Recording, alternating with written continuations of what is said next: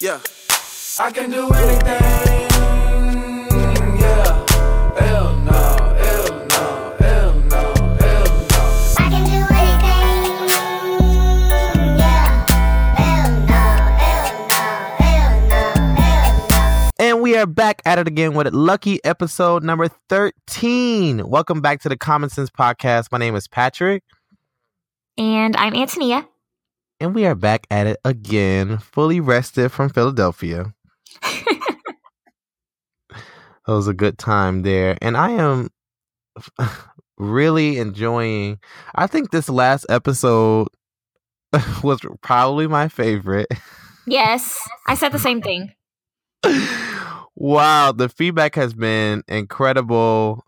Actually, these last two were kind of great. Even the, rain, uh, the rainbow fish was really well received as well. Yeah. So thank you everybody for listening. We appreciate you and welcome back to Lucky episode number 13. Is 13 really a lucky number, though? Is, or is it unlucky? Is it lucky number 7? Am I wrong? I don't know. I think seven's a lucky number, but 13 always kind of seems. I'm thinking 13, Friday the 13th, Halloween. You and you know I. I love I love horror stuff like that's my shit. Okay, well, we're back.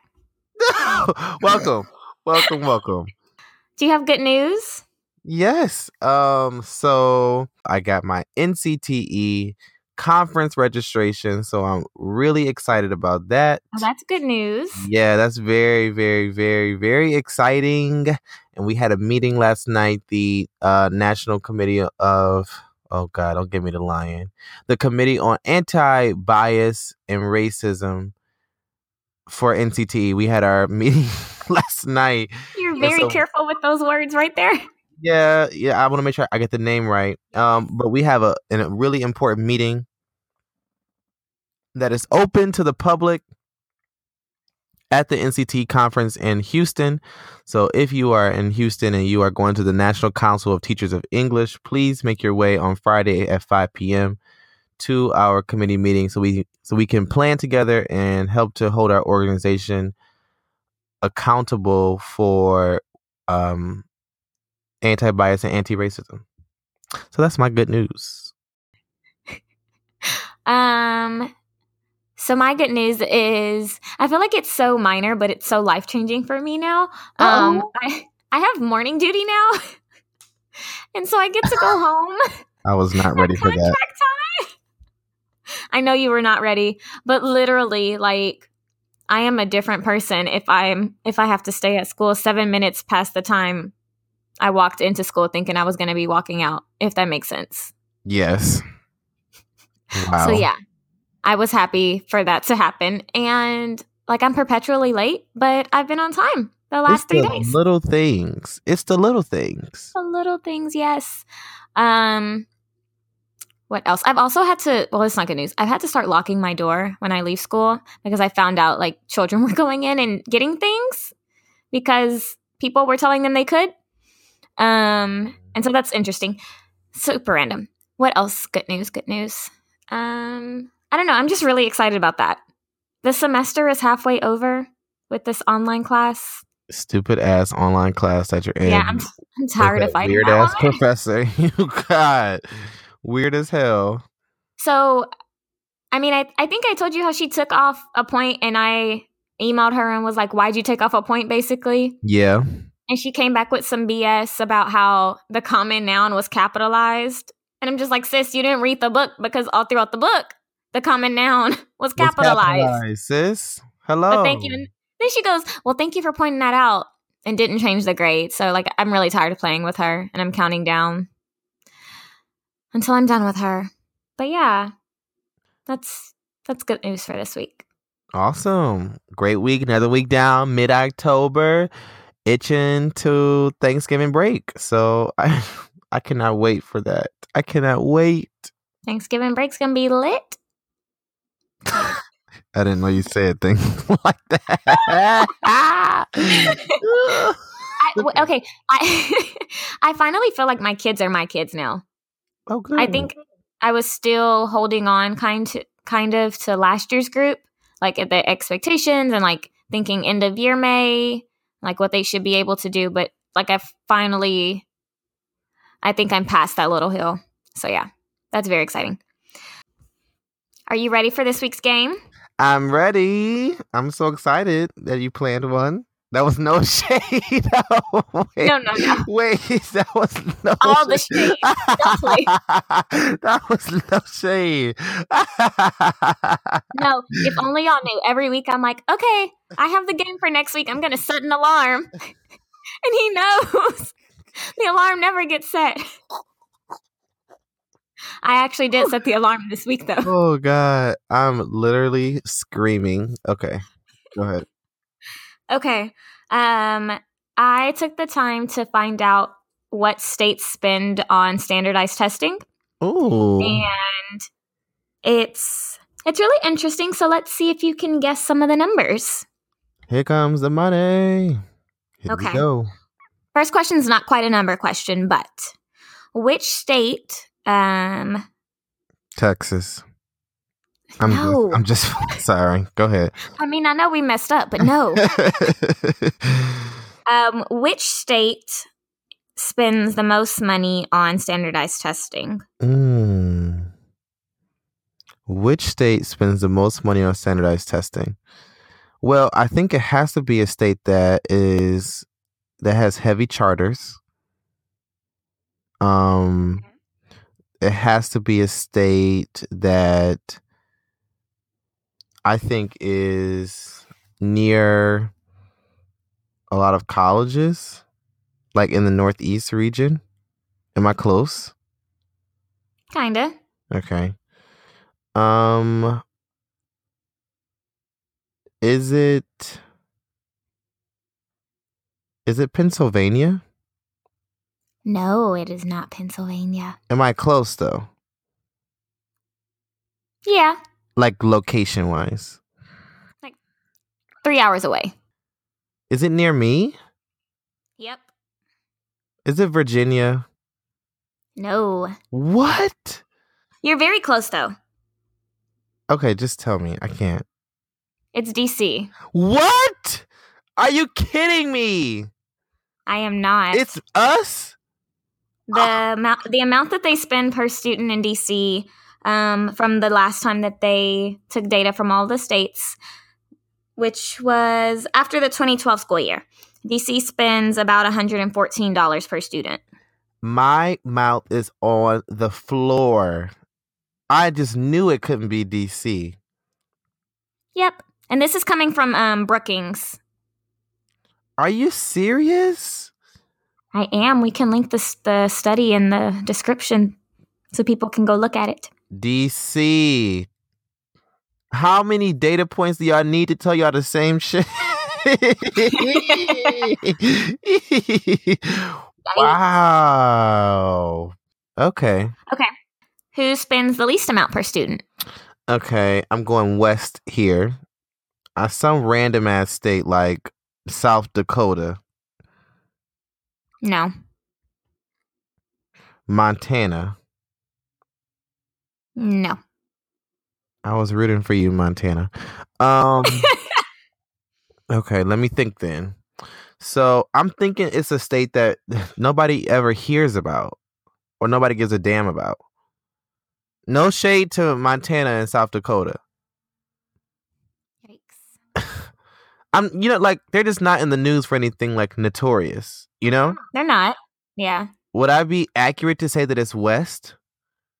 No. What? I know it isn't south. It's not. Okay. Is it in northeast again? Or Midwest? Testing my map skills. Uh, I just taught US region, so I'm like I'm on fire, baby. I don't want to tell you the acronym I know for the cardinal directions. Um, it would be northeast. It would be northeast again. That's weird. Okay. Is it a chart it can't is it a charter heavy state? I'm not sure actually. Hmm. Okay. I'm gonna You want a hint? I'm gonna say it's Massachusetts. Nope. Wow. You ready? Okay, what's the hint? um, one of their what do they call them in this state? Um, in Texas, we call them superintendents. This state recently hired a superintendent from Houston. Um, I think you sent me this. Do-do-do-do-do-do. Um, It's not. Is it New York? Yep. Oh, you know why? Because New York does their. Isn't it because they like they create their shit in in house? That's what it seems. It, it might be. So it's crazy. So New York spends the least amount um, per student, Weird sauce. but they spend more per more per year than DC. What? If that makes any sense. no. Break that down for me. So like um, seven dollars per student in New York, but yearly amount is ten million. what? No, can I read numbers? Oh, okay. No, it's ten million. Yeah. Fix it, Jesus. And then in DC, they spend 114 per student, but it's only 3 million a year. Okay. So, okay. Okay. I'm confused. It doesn't make no sense. It, it it's very confusing. So, are we saying that ne- who does more standardized testing? And who's making bad, just badass business deals? well, it's funny because they're both using the same primary contractor. Okay. So All right. we will link this for y'all to look at. and y'all analyze it your damn selves because I don't get it. I'm really confused looking at it, but the numbers the numbers are crazy. $10 million? Do you know what a school can do with $10 million? Now, I know New York is huge. There's a ton of people that live there. So I get that anything that they spend on every student will cost a lot of money. But $10 million? What? Do you want to know how much Texas spends? Oh, God. How much? 85. $1,000? Mm-mm. You would lie. 85 million? wow. Wow. Wow. Yikes. Yikes. And in all 45 states, it says $669,220,393. Thank you so much. I cannot, will not, shall not, cannot. So there's your game for the week. What the most depressing game I think we played all 13 episodes. Thank you so, so much. You know how much I could buy with that that. money? Depressing as hell. Wow. Standardized um, testing I is trash. Just in case y'all didn't know, Right. trash. So let's take it back because I need y'all to know behind the scenes, we were not even supposed to talk about standardized testing, but we're going to do it anyway. Let's take it back to the 1920s. This is what I learned at the Black Male Educators Convening Conference Convention in Philadelphia. I went to this uh, session that was centered around liberating assessments and eliminating standardized tests from schools, right? And finding a more authentic, a more genuine, a less racist, or an anti racist test to administer to kids because we know what happens. Well, we know who standardized tests are for and who they are not for. Mm-hmm. So, anyway, I learned, and I want to share this. so, standardized testing really started to gain some steam in the 1920s by a white fella named Lewis Terman. Okay. Now, Lewis Terman was a psychologist from Stanford, and he was famous because he was interested in kind of defining the mental differences between individuals, right? And so he wanted to do this through a standardized IQ test, okay, um, or a mental test, and he used this scale of intelligence in order to kind of figure that out. Hopefully, I'm saying this right. If I'm not, you know, feel free to like Patrick, you're wrong as hell. Of course. okay. And so, you know, people really enjoyed this like form of testings. People love these tests so much that even in 1917, Lewis Terman played a key role in developing an intelligence test, an intelligence standardized test for the army. Oh, I did not know that. Yes, he did, honey. Yes, he did. And these tests, you know, gain steam because you know when you put things through the army, you know it's real, right? Yeah. That he helped to develop the National Intelligence Test for grades three through eight, which were ready to use in 1920. And so throughout the 20s, what he did was he, you know, was a leader in kind of establishing widespread standardized tests so that we can begin to classify um ability groups and these ability groups later turned into the tracking system. So that's what we got gifted children. We got special well may I don't know special education, but gifted, you know, non-gifted, like those kinds of things all stemmed from this man, Lewis Terman. It's a mess. A hot mess. A hot mess. I just think of how like one one person like single-handedly completely shifted what things could have been, right? My white men. You know what? white you man, can literally white man. In case we weren't clear. you can count on white men for just about every tragedy we have on Who did God's it? A earth. white man. on God's earth. I promise you. Just about. Yikes. Yikes. Yikes. That's my new thing. Um, I think about how like it's still obviously in effect today. Like even um the IQ testing. That's a component of being tested into gifted and talented in so many districts. and what they later found with these IQ tests were that these students were actually not better off than the average student. Wait, say that one more time? Well, they literally found that those students who were tagged gifted were not better off than those students who were tagged average, Oh yeah. which is Yeah. Still a modern day reality. Yeah. I mean, because then too, you have to start to dive into who is labeling these kids as gifted, right? And who's deciding who's gifted and who's not gifted too. But that's, I mean, it's, I guess it's part of this conversation, but not the meat of it. Were you pissed with standardized testing growing up? No. Um, so I only have vague memories of it. And I've always been a good test taker. Like I literally would fall asleep on the AP tests and wake up and just finish them. But I remember like in Texas we took TAAS and I remember we had the entire day to take it. But I don't remember anything that was on the test. And then it switched to like I was the guinea pig um group of kids. Like I took every test that changed in Texas. So there was TAAS, and then I took TAKS, and you still had all day to take TAKS. And I remember intentionally taking the entire day to take TAKS so I didn't have to go back to class and those so that the teacher couldn't teach. Because if you fell asleep, like you, you just had as much time as you needed, right?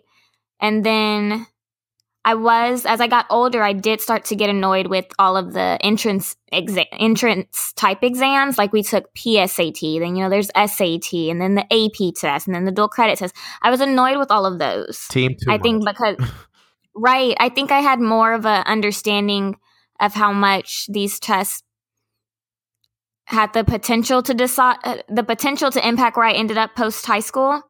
Um, and I think at that point, teachers were also starting to feel the pressure of kids passing tests. Um, because in elementary, it I don't remember ever feeling the way that I know children feel nowadays with the pressure to pass these tests and like it being either you pass or you repeat the grade. It was not. That's what it is for some in Texas. For some, they have, and now I'm like forgetting the name, the term. Um, but literally, where it's like um a requirement to advance to the next grade, and some parents have started opting their children out and like just keeping their child home on those days and requesting like an alternative conference to determine if their child can move forward to the next grade. But admin won't tell you that you can do that. Yes. And I'll bring that up again in a minute. But I do want to say I agree with you that when I was going through school, I was not exhausted by the standardized test. Um, yeah, it's different now. I do remember that we did it once a year. Um, in Michigan, we had the MEAP. I don't know if you. It's funny. um, I don't know if you guys had like those big rallies where you get excited to take the test. yes. Yes, we used to have cheerleaders and contests, and we used to have The radio song, people would come out. beat the MEAP, yeah, beat the MEAP, beat the MEAP, yeah, beat the MEAP. Dun dun dun dun dun. dun. We gonna beat the MEAP. Who, who we go? I just said, you know what? Looking back on it, I said this low key. A whole mess. We still have them now. I remember the pep rallies though. the pep rallies are nothing but an opportunity for us to get fake excited so that we try our best but it's it's just like i don't know it didn't really work after about an hour into the test for me and more so like i still can't tell you how i performed on those exams. I can't explain to you how those exams made an impact on my school ex- well on my teaching and how teachers taught me. Um, i do remember receiving them in the mail and not being able to read the charts so they got thrown in the trash.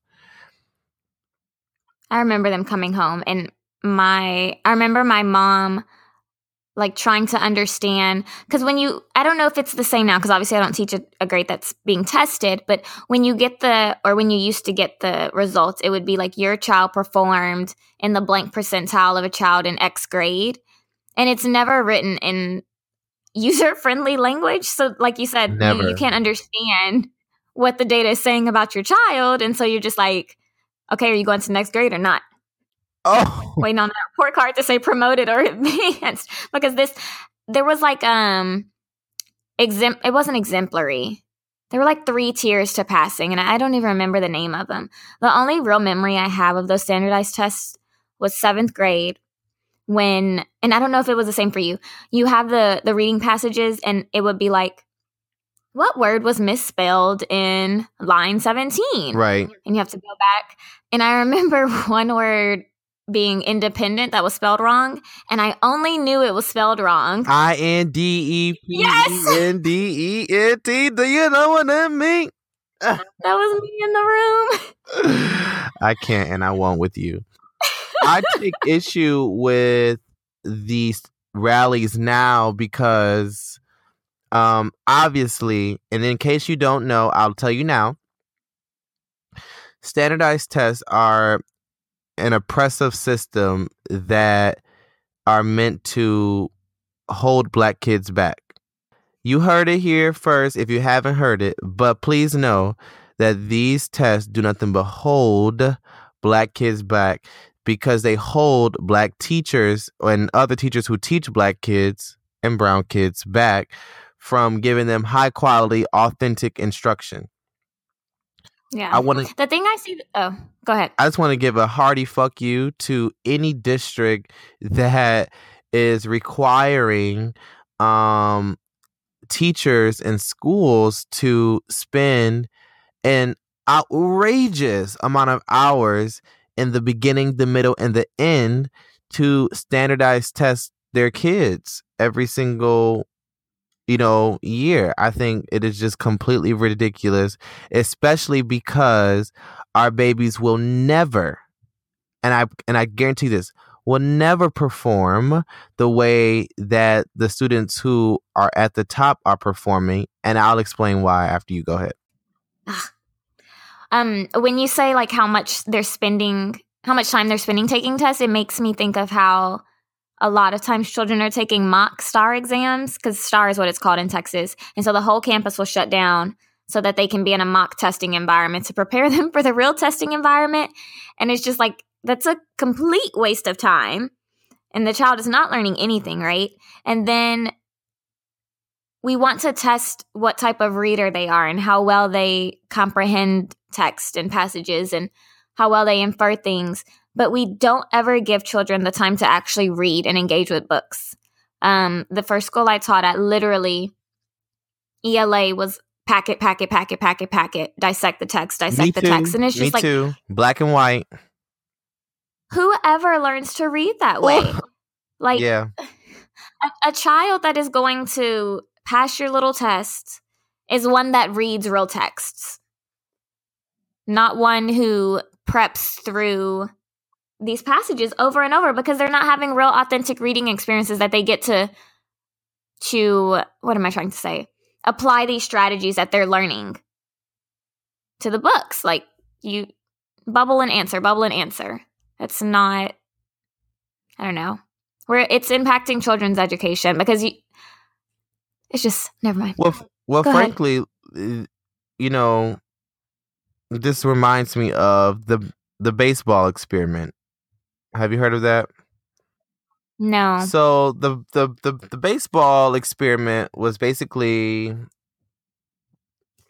this experiment that said, "Hey, we want." Well, I'm not gonna even gonna go through it. I'll just tell you what they found out. They they found out that reading ability had little impact on how well kids understood this understood this story about baseball, right? Oh yeah. So basically, you know, kids who could read really, really, really well still did poorly than those students who actually had the background knowledge to relate to the story that they were reading on the test. All about background knowledge. So they found that the weaker readers did just as strong as the stronger readers as if be because of their knowledge of baseball. Yeah. So it let people know that prior knowledge is crucial for comprehending a book. So when you put a standardized test that was written by whites for whites, but now as are are, are being taken by black and brown children, and then and then they're being held to the same to the same standard as white children, right? From affluent neighborhoods. And you The experiences are different. you expect Darius from Southeast DC to comprehend a text about lacrosse or about horseback riding when somebody from Northwest DC actually plays lacrosse and actually goes horseback riding on summer vacations. Now that may be a generalization. I know y'all been getting on me for generalizations, but that's the damn truth. there I've had situations where that's exactly what what happened and I think the scenario that I experienced it was with tennis though. And the kids, the question it it had a story about a little kid who likes to go play tennis and it had all these different pictures of equipment that you would need to play tennis. And like one question was like, well, what to like not what tool, but what would X, whoever the name was, need in order to play this game? And it had the pictures, and it was like a tennis racket, a basketball, a baseball, and something else. And all of my kids got it wrong. And it was just like you you're making the assumption that children know about these sports and these experiences, and they're being penalized because maybe they don't have the background knowledge of that. And now it's saying that you're not like on paper, you're less than, right? Just because I don't have exposure to this activity. I mean, there's really no possible way that students. I mean, well, let well let me not say that Be, because clearly there are some students who, across this country, some black and brown students who are excelling. What? What? What? Oh, I thought you laughed. there are some black and brown students who are, you know, exceeding on standardized tests. Yeah. However, when we look at the majority, we know that black and brown students obviously perform way less um but than white students. But my issue here is with the overemphasis on testing, on a systematic level, you then have an overemphasis on testing on a classroom level. And eh, testing, I don't know about you, but testing is not in my philosophy of education.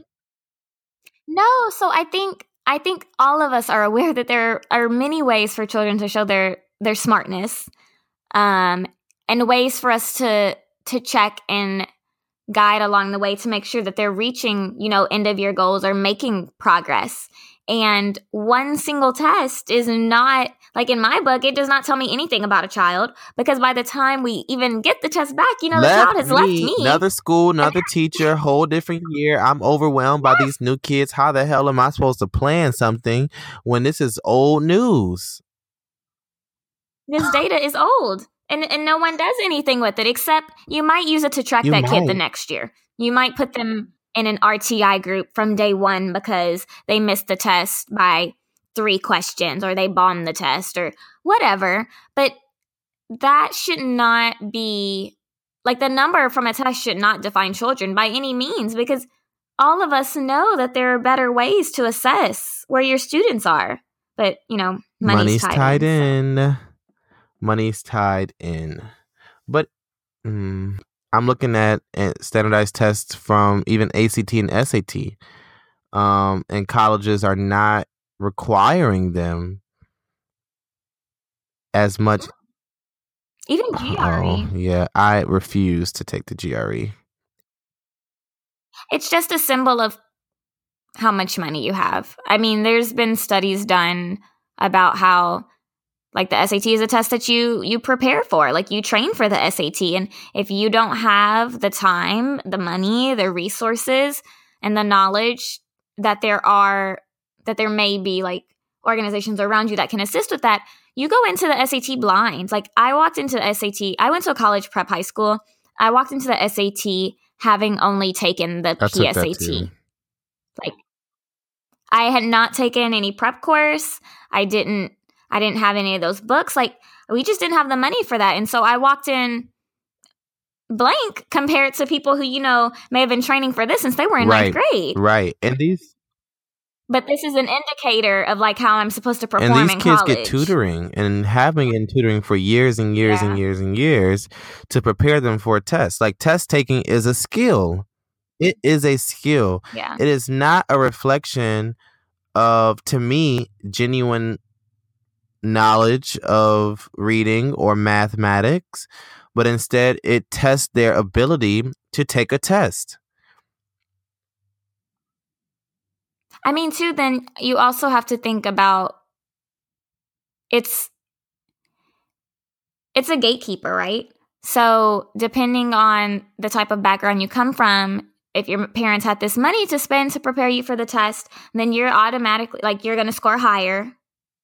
Whatever. You'll score higher, you'll get the funding that I need. I come in, I'm walking in blank trying to take the test. And some I remember some of the math some of the math being so unfamiliar to me just because of what I was being offered at my high school. And like looking back now, I can't help but think of like I felt like I went to a decent high school, like a good high school, whatever. But other teens who maybe were not at a high school that had as many resources at, as me, like them trying to take the SAT and walking in just as blind as I was walking in, and how like from the very beginning, we're almost shut off completely from doing anything post high school because you need those SAT scores, or at the time, you needed those SAT, ACT scores to get into a college. And if my high school didn't go up to whatever X amount of math that is on the SAT, you know, like it, it's it's a domino effect. We're letting tests determine children's outcome in life. and teachers are being forced to center their instruction around tests. I'll even empathize with our principals out there who are no shade, um, who are um, you know, who have immense an immense amount of pressure on you to produce a particular number by the close of the year. Um, I know you heard about those principals in Atlanta. Do you do you do you remember that? Oh, I have some real funny yeah, about what this, but continue. the principals in Atlanta who um faked those uh test scores? Do you remember that? Yeah, that was a mess, Atlanta. But it's like desperate times So calls my- for desperate measures. my principal my first year was the replacement for one of the principals that you know was Didn't they get jail time? Wow. Yeah. Good. Yikes. I think I, I often wonder what would happen if people just said no. Yes. Right? Like, no, we won't force children to sit through a five hour test and feel like their worth is tied to how many they can bubble in within the five hours. No, we won't force children to read passages to prepare for a reading test that will tell us nothing about them as a reader. Like, what would happen if people just said no? So, do you remember back in 2015 there was the opt-out movement? And I thought that that was really awesome. I remember sitting in my college classroom discussing this with um the other future teachers in the room about the power of opt-out and why teachers were reluctant our mentor teachers were reluctant to send home paperwork to parents telling them to opt out. Um but basically a while ago back in 2015 parents um were allowing their kids to opt out of the standardized testing by sending in a letter and um you know schools had to you know follow that and had to give them an, an alternative assignment that was not a standardized test I think it's worth pointing out, though, that the opt out movement is really white. At least in Right. Houston, Texas, it is. They have an opt out academy that they they have every year, and I mean, opting out is just never presented as an option to Black people. Mm. I remember my first year, it was you need to be at school, you need to be at school, you need to be at school. They did robocalls to get kids to school for STAAR test, but any other day, attendance didn't really matter. But no one is telling parents in Black communities that you don't have to force your child to take this test. But white parents and upper middle class, upper um, income parents, they have the resources and the connections to be aware that they don't have to subject their child to this. Other people don't always have that knowledge, and it's not freely given. So I think that's just something when you talk about the opt out movement, I think that's something that you have Yeah. to to mention.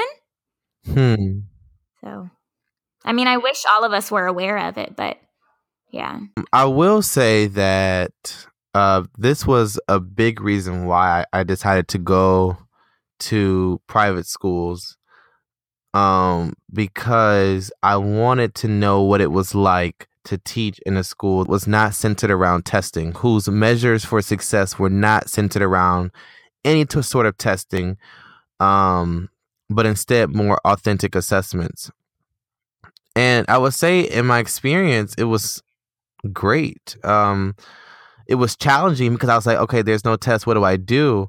And I was really challenged to create, you know, assessments and data points throughout the year that were non-traditional, um, and that were a lot more.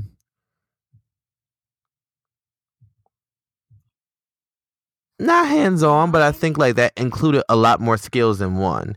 So, um, like Yeah. a lot of my tests were like multimedia exams which i enjoyed. So like it was like a fourth like a fourth of the test was like on paper and on tests or uh, like multiple choice. You know the, the next half was an essay. The next half was like log on the flipgrid and listen to this problem and solve this this problem so we can like see how they are with like speaking and listening and like so like there were just a, a, a lot more flexibility to create more authentic assessments um and i know that there are public school teachers who are also doing that too but i it reminds me and just to kind of circle back to the conference that we went to last weekend and there was a principal from new york and she said well what advice do we have for teachers who want to keep their jobs, which you tell me every week. But it's like, you know, like like what advice do we have for teachers who want to keep their jobs and who know that they have to abide by this test in order to continue working. Um or these school leaders, I'm still empathizing with y'all, who have to implement these tests in order to keep their school running because there are tax dollars involved in this in these tests. Or someone else who says, well, how else do we compare students from other districts or across states if we don't have a standardized exam? Why do we care? I think with that one though, like I'm not. I don't think that there needs to be a standardized exam. Well, maybe there can be. Well, no, no, no, no. I take that back. There doesn't need to be a standardized exam, but there, but there can be a standardized assessment that is teacher created. Going back to my teacher teacher center, y'all. Yeah. Teacher created. Teachers from districts Yeah. can come together to create an assessment. Teachers can make have a national thing where they're coming together and they're creating an assessment that they all commit to doing when they get back to their schools. Everything always centers back to being teacher centered and teacher created, honestly. It'd be nice if there was like a national checklist of what a child should be able Common to do at the end of honey. kindergarten. No. Child arts standards are a mess. A mess. Another topic for another, another day. topic though. I'll just end it here by saying that because we are going a little bit long. you know, there are people who are out here doing the work to eradicate standardized testing for the sake of implementing high quality assessments, authentic assessments that are not racist for our babies and who and that will actually promote teacher collaboration and that will give us those data points that we need to move our babies forward. You can visit the Center for Collaborative Education for more information on how your school um, can sign up to be a part of the network of teachers um, who are working to eradicate standardized testing from their schools. If your school decides to sign up, they can you you you know you can work together with teachers in this network to come up with an assessment that you can then present to your district and then you can write a letter which can eradicate the standardized testing um, and so they're providing you the space the creative space the autonomy the guidance and the leadership that will help you come up with a more um, well with the better alternatives that just makes goddamn sense uh, for our kids. So you can visit their website at cce.org for more information. And on that note we're going to take a break. We'll be right back. Yeah. And we're back. If you have questions, you can email them to us at commonsensepod at gmail.com or you can just send them through our website at commonsensepod.com. So I have some questions for you. all right Okay, this one has a lot of background, so listen closely. Hi there, I'm a second year special education teacher working in a black public school district in southern Illinois. oh god I was listening to the Rainbow Fish episode while I was getting ready for work, and I was shook after hearing the question about what to do when someone in a leadership role is a second year teacher. This is crazy for me because I legit considered writing in for advice since I have been put on an instructional leadership team by my admin, but then I felt like I was being summoned and knew I had to write you all. Let me just start by saying I wish they would have asked for my approval before adding me to this team well damn right? I'm very honored to be given this opportunity, among others, like being a presenter for professional development. When I get over my momentary imposter syndrome, that's real, I actually feel like I add good insight to the team. This is also bittersweet though, since I dislike being in meetings and observations as much as I'm in my co taught classes. Overall, I've been thrusted into this position and now I'm expected to execute the duties. Any advice on how to navigate this leadership role tactfully as a second year? Thanks. Middle school special ed teacher. well congratulations on your role sis Congrats. Um, I mean, I don't think you should feel bad about receiving a leadership role. Um, clearly, they saw something in you that is special, and you should own that and, and be proud of yourself for that. Real talk. And I think that with this leadership role, you have an opportunity to do something different. Um, our our biggest issue well i'm speaking for you anthony i'm sorry. Uh, our biggest issue is not the fact that people have leadership roles. Our biggest issues is how they behave in them. And so what ends up happening is that people get a title and then they forget what it's like to be a teacher. And so you are in, you are in your second year and so you are just getting your feet wet sweetheart um, as am I in my fourth year. right? And so, with this leadership position, I would just say learn as much as you can so that you can give as much as you can. Um, and you, you know, being ha- being a being a second year teacher means that you bring fresh perspective. Um, but don't let them tell you what to do just because you are a second year teacher. Like you're a second year teacher with some substance, and you got a lot to give as well. Um, but this is a, a real opportunity to um, kind of share with your team and to gain as much in- information as possible um, to give back to your team. Now, if you was talking about some girl, I'm a second year teacher, and they want me to be vice principal, then I probably would have a different answer. But if you're run, you know, sis, run, sis. I was on the um on the academic leadership team my second year as well. Um, so ain't that crazy how they do you, black man? But I'm about to be dean of discipline next.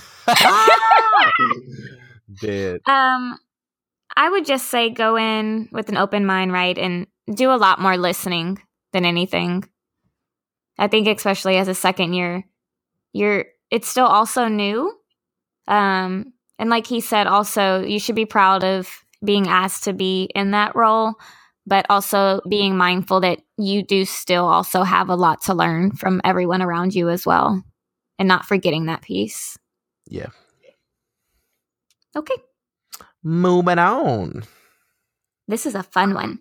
Oh God. What are your thoughts on accelerated reader programs and setting point goals slash having reward parties for point goals earned. We have Readers Workshop at my school in reading class every day, sixth grade, but it is tied to AR. Love your podcast. I don't know what accelerated reading programs are. I'm sorry. You didn't grow up with those? No. Oh my goodness. Okay. Um, these were stupid for me growing up because I was such a, a crazy reader. But you you get a book, you read the book, and you take comprehension quizzes on them. And based on your score, at least it was reading counts when I was growing up. I never did accelerated reader, which is a specific program. Reading counts, you had certain books were worth certain points, and you just took the quiz until you passed the quiz.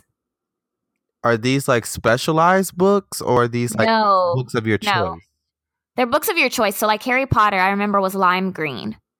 I took that one in third grade.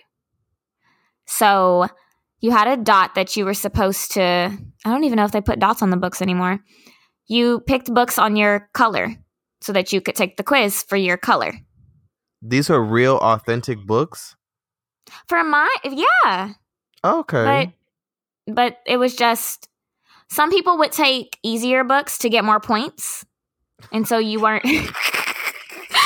Give me that corduroy. Give me that corduroy. okay. And so I just depending on the amount of points you had, whatever happened. And so I guess her question is how do you feel about kids that get rewarded for getting X amount of points on X program? Well, I can say it in two words. How many words can you say it in? I don't know. Uh I don't know. What are your words? Bullshit. I mean, honestly, I was, I was going for hell no, but I mean, Oh, well, that works as well. I mean, honestly, if we we don't want uh, get having kids learn making kids wait, what what am I saying? Calm down. right, cuz I'm about to get angry. But ultimately we want kids to learn how to read, yes, but we want kids to love to read as well. And points do not help kids to love to read. Why? Because they're not going to read unless there's a point value attached to it. And when they leave your classroom and they go to the library or the supermarket, I don't know why I said that. That's old school. But but mm. but the library, the supermarket, or they graduate or whatever, they're not rushing to pick up a book because they are no longer motivated by the points. And so the only way that I know how to get kids to learn how to read and to love how to read is to do the readers workshop model but giving them complete autonomy with picking the books that they want to read.